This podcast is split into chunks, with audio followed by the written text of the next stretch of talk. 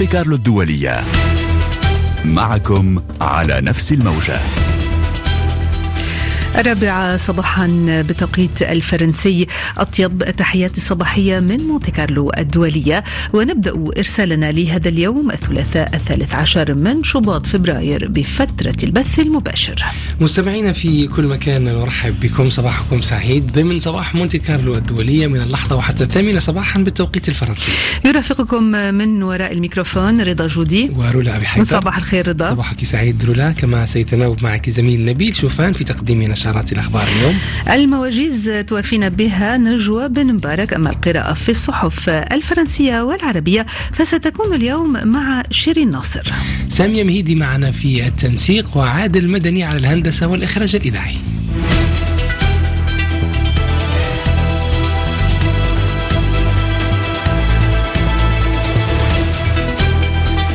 ونفتتح صباح مونتي كارلو الدولية بأولى نشرتنا الإخبارية المفصلة مع كيرولا ونستهل النشرة بالعناوين بعد لقائهما في البيت الأبيض العاهل الأردني يدعو إلى وقف إطلاق النار في غزة وبايدن يتحدث عن هدنة مؤقتة.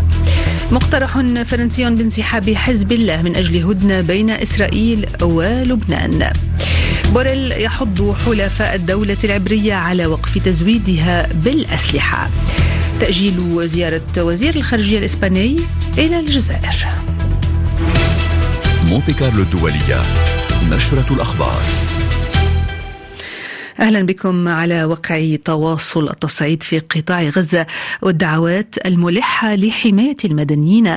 دعا العاهل الأردني الملك عبد الله الثاني إلى وقف إطلاق نار فوري في القطاع وذلك عقب محادثات مع الرئيس الأمريكي جو بايدن الذي تطرق من جهته إلى هدنة مؤقتة لستة أسابيع على الأقل في إطار اتفاق قيد البحث للإفراج عن الرهائن.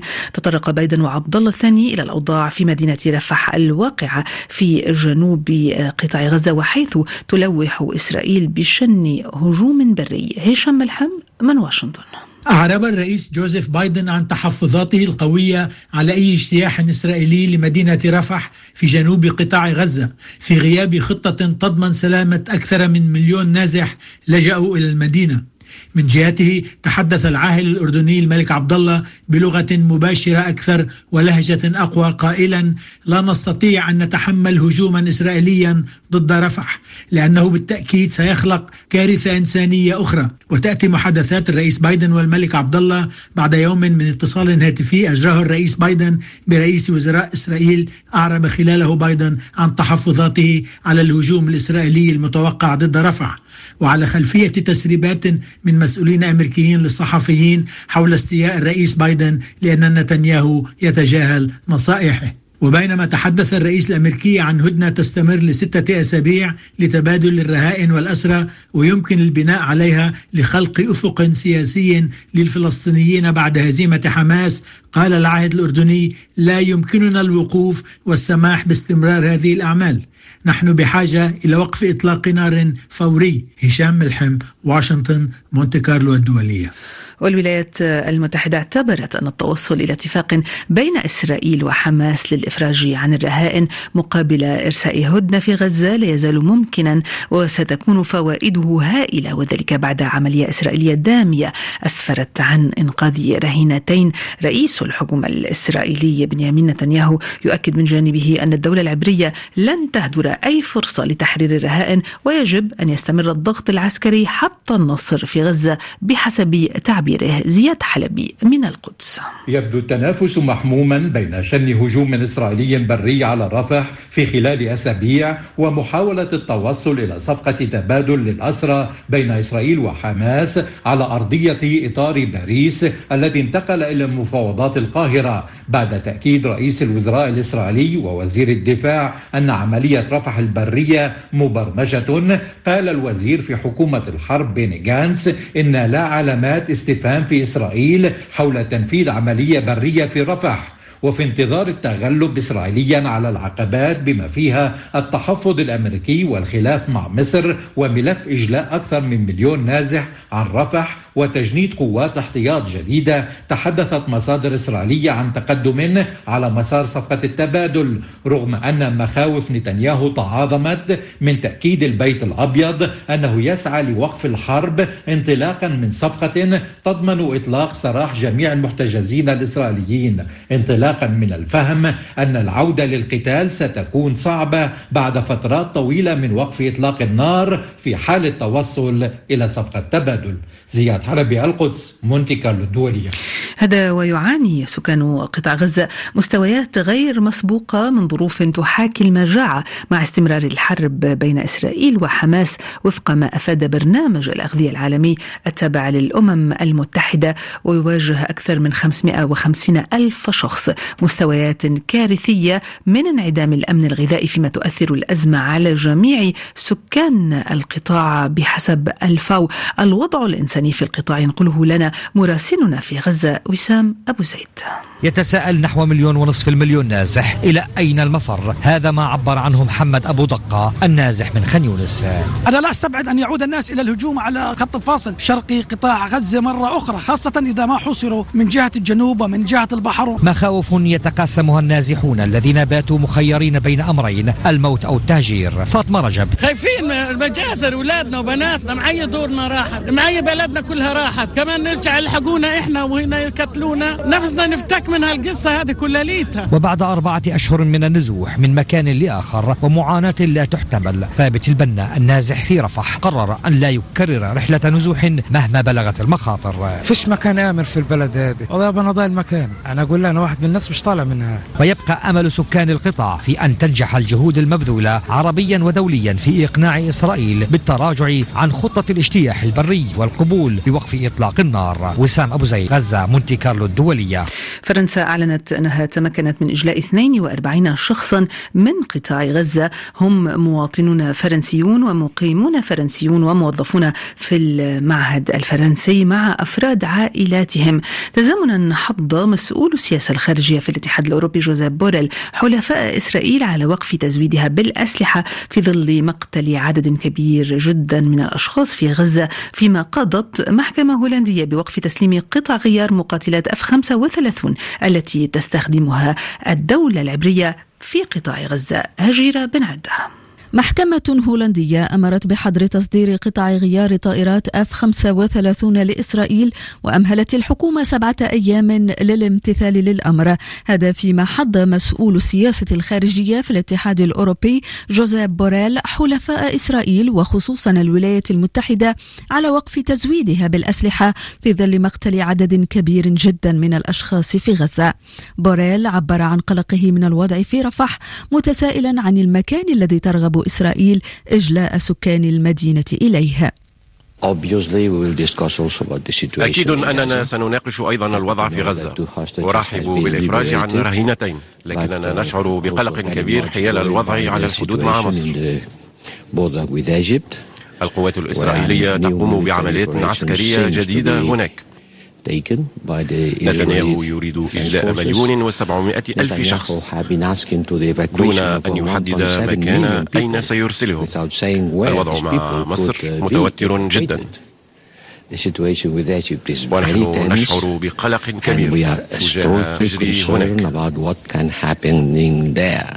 وفيما يتعلق بالأونروا قال بوريل إن إسرائيل ترغب في التخلص من الوكالة منذ سنوات أملا في القضاء على مشكلة اللاجئين الفلسطينيين مؤكدا على ضرورة تفادي ذلك تجنبا لكارثة إنسانية أكبر. في قطاع غزة. المتحدث باسم الأمين العام للأمم المتحدة ستيفان دوجاراك قال من جهته إن الأمم المتحدة لن تشارك في عملية التهجير القسري للسكان في رفح مكررا أنه لا يوجد مكان آمن في قطاع غزة لنقلهم إليه. وبخصوص الجبهة الشمالية فرنسا تقترح انسحاب حزب الله ومحادثات بشأن الحدود من أجل هدنة بين إسرائيل ولبنان. التفاصيل في تقرير نجوى بن مبارك. المقترح الفرنسي يهدف في مرحلة أولى إلى وقف العمليات العسكرية بين حزب الله وإسرائيل ثم يدعو في مرحلة ثانية إلى سحب الجماعات المسلحة اللبنانية مقاتليها على الأقل عشر كيلومترات من الحدود بما في ذلك وحدة النخبة التابعة لحزب الله. على أن يبدأ لبنان بعد ذلك في نشر جنود في الجنوب مقابل وقف إسرائيل تحليقها فوق الأراضي اللبنانية. أما الخطوة الثالثة وخلال عشرة أيام يستأنف الجانبان الإسرائيلي واللبناني المفاوضات حول ترسيم الحدود البرية بطريقة تدريجية وبدعم من قوة حفظ السلام التابعة للأمم المتحدة يونيفيل. ثم الخوض في مفاوضات حول خارطة طريق لضمان إنشاء منطقة خالية من أي جماعات مسلحة.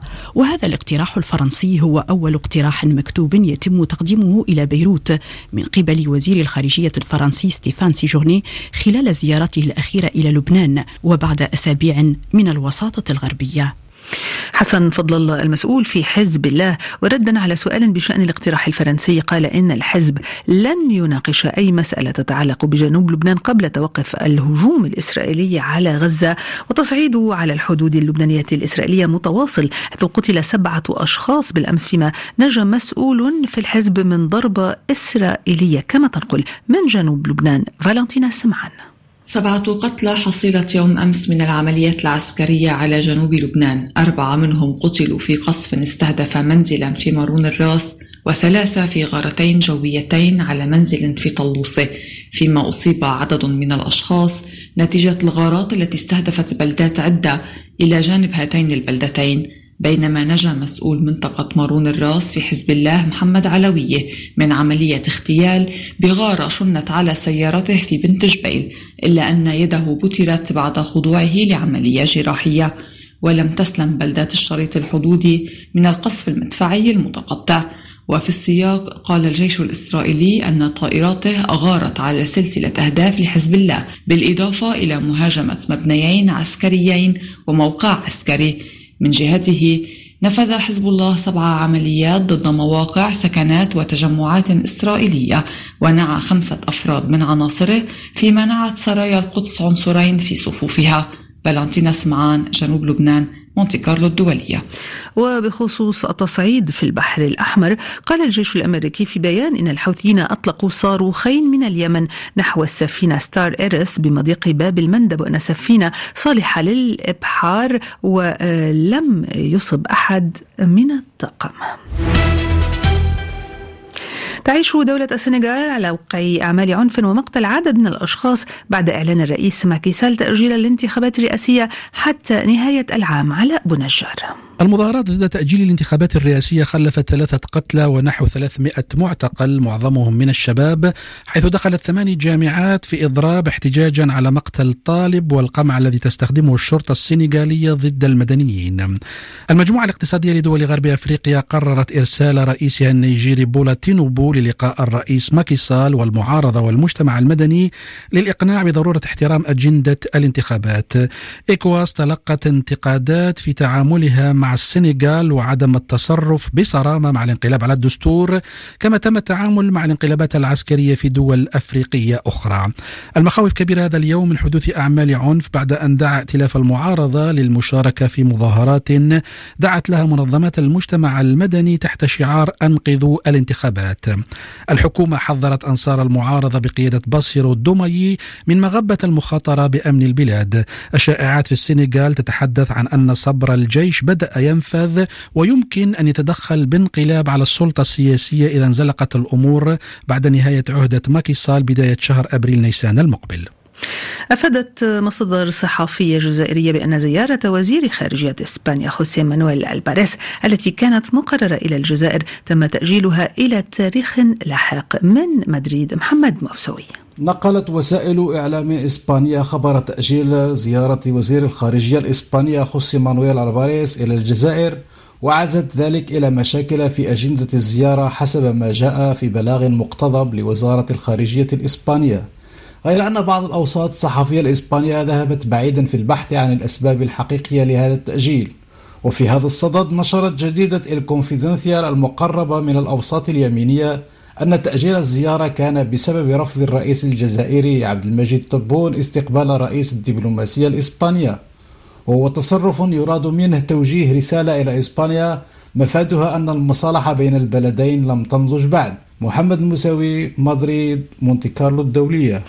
أعلن خفر السواحل التونسيون فقدان 17 مهاجرا انطلقوا منذ أسبوع في عملية هجرة غير قانونية من سواحل محافظة بنزرت التونسية. بهذا الخبر نصل إلى ختام النشرة. عودة للتذكير بأبرز ما جاء فيها من عناوين.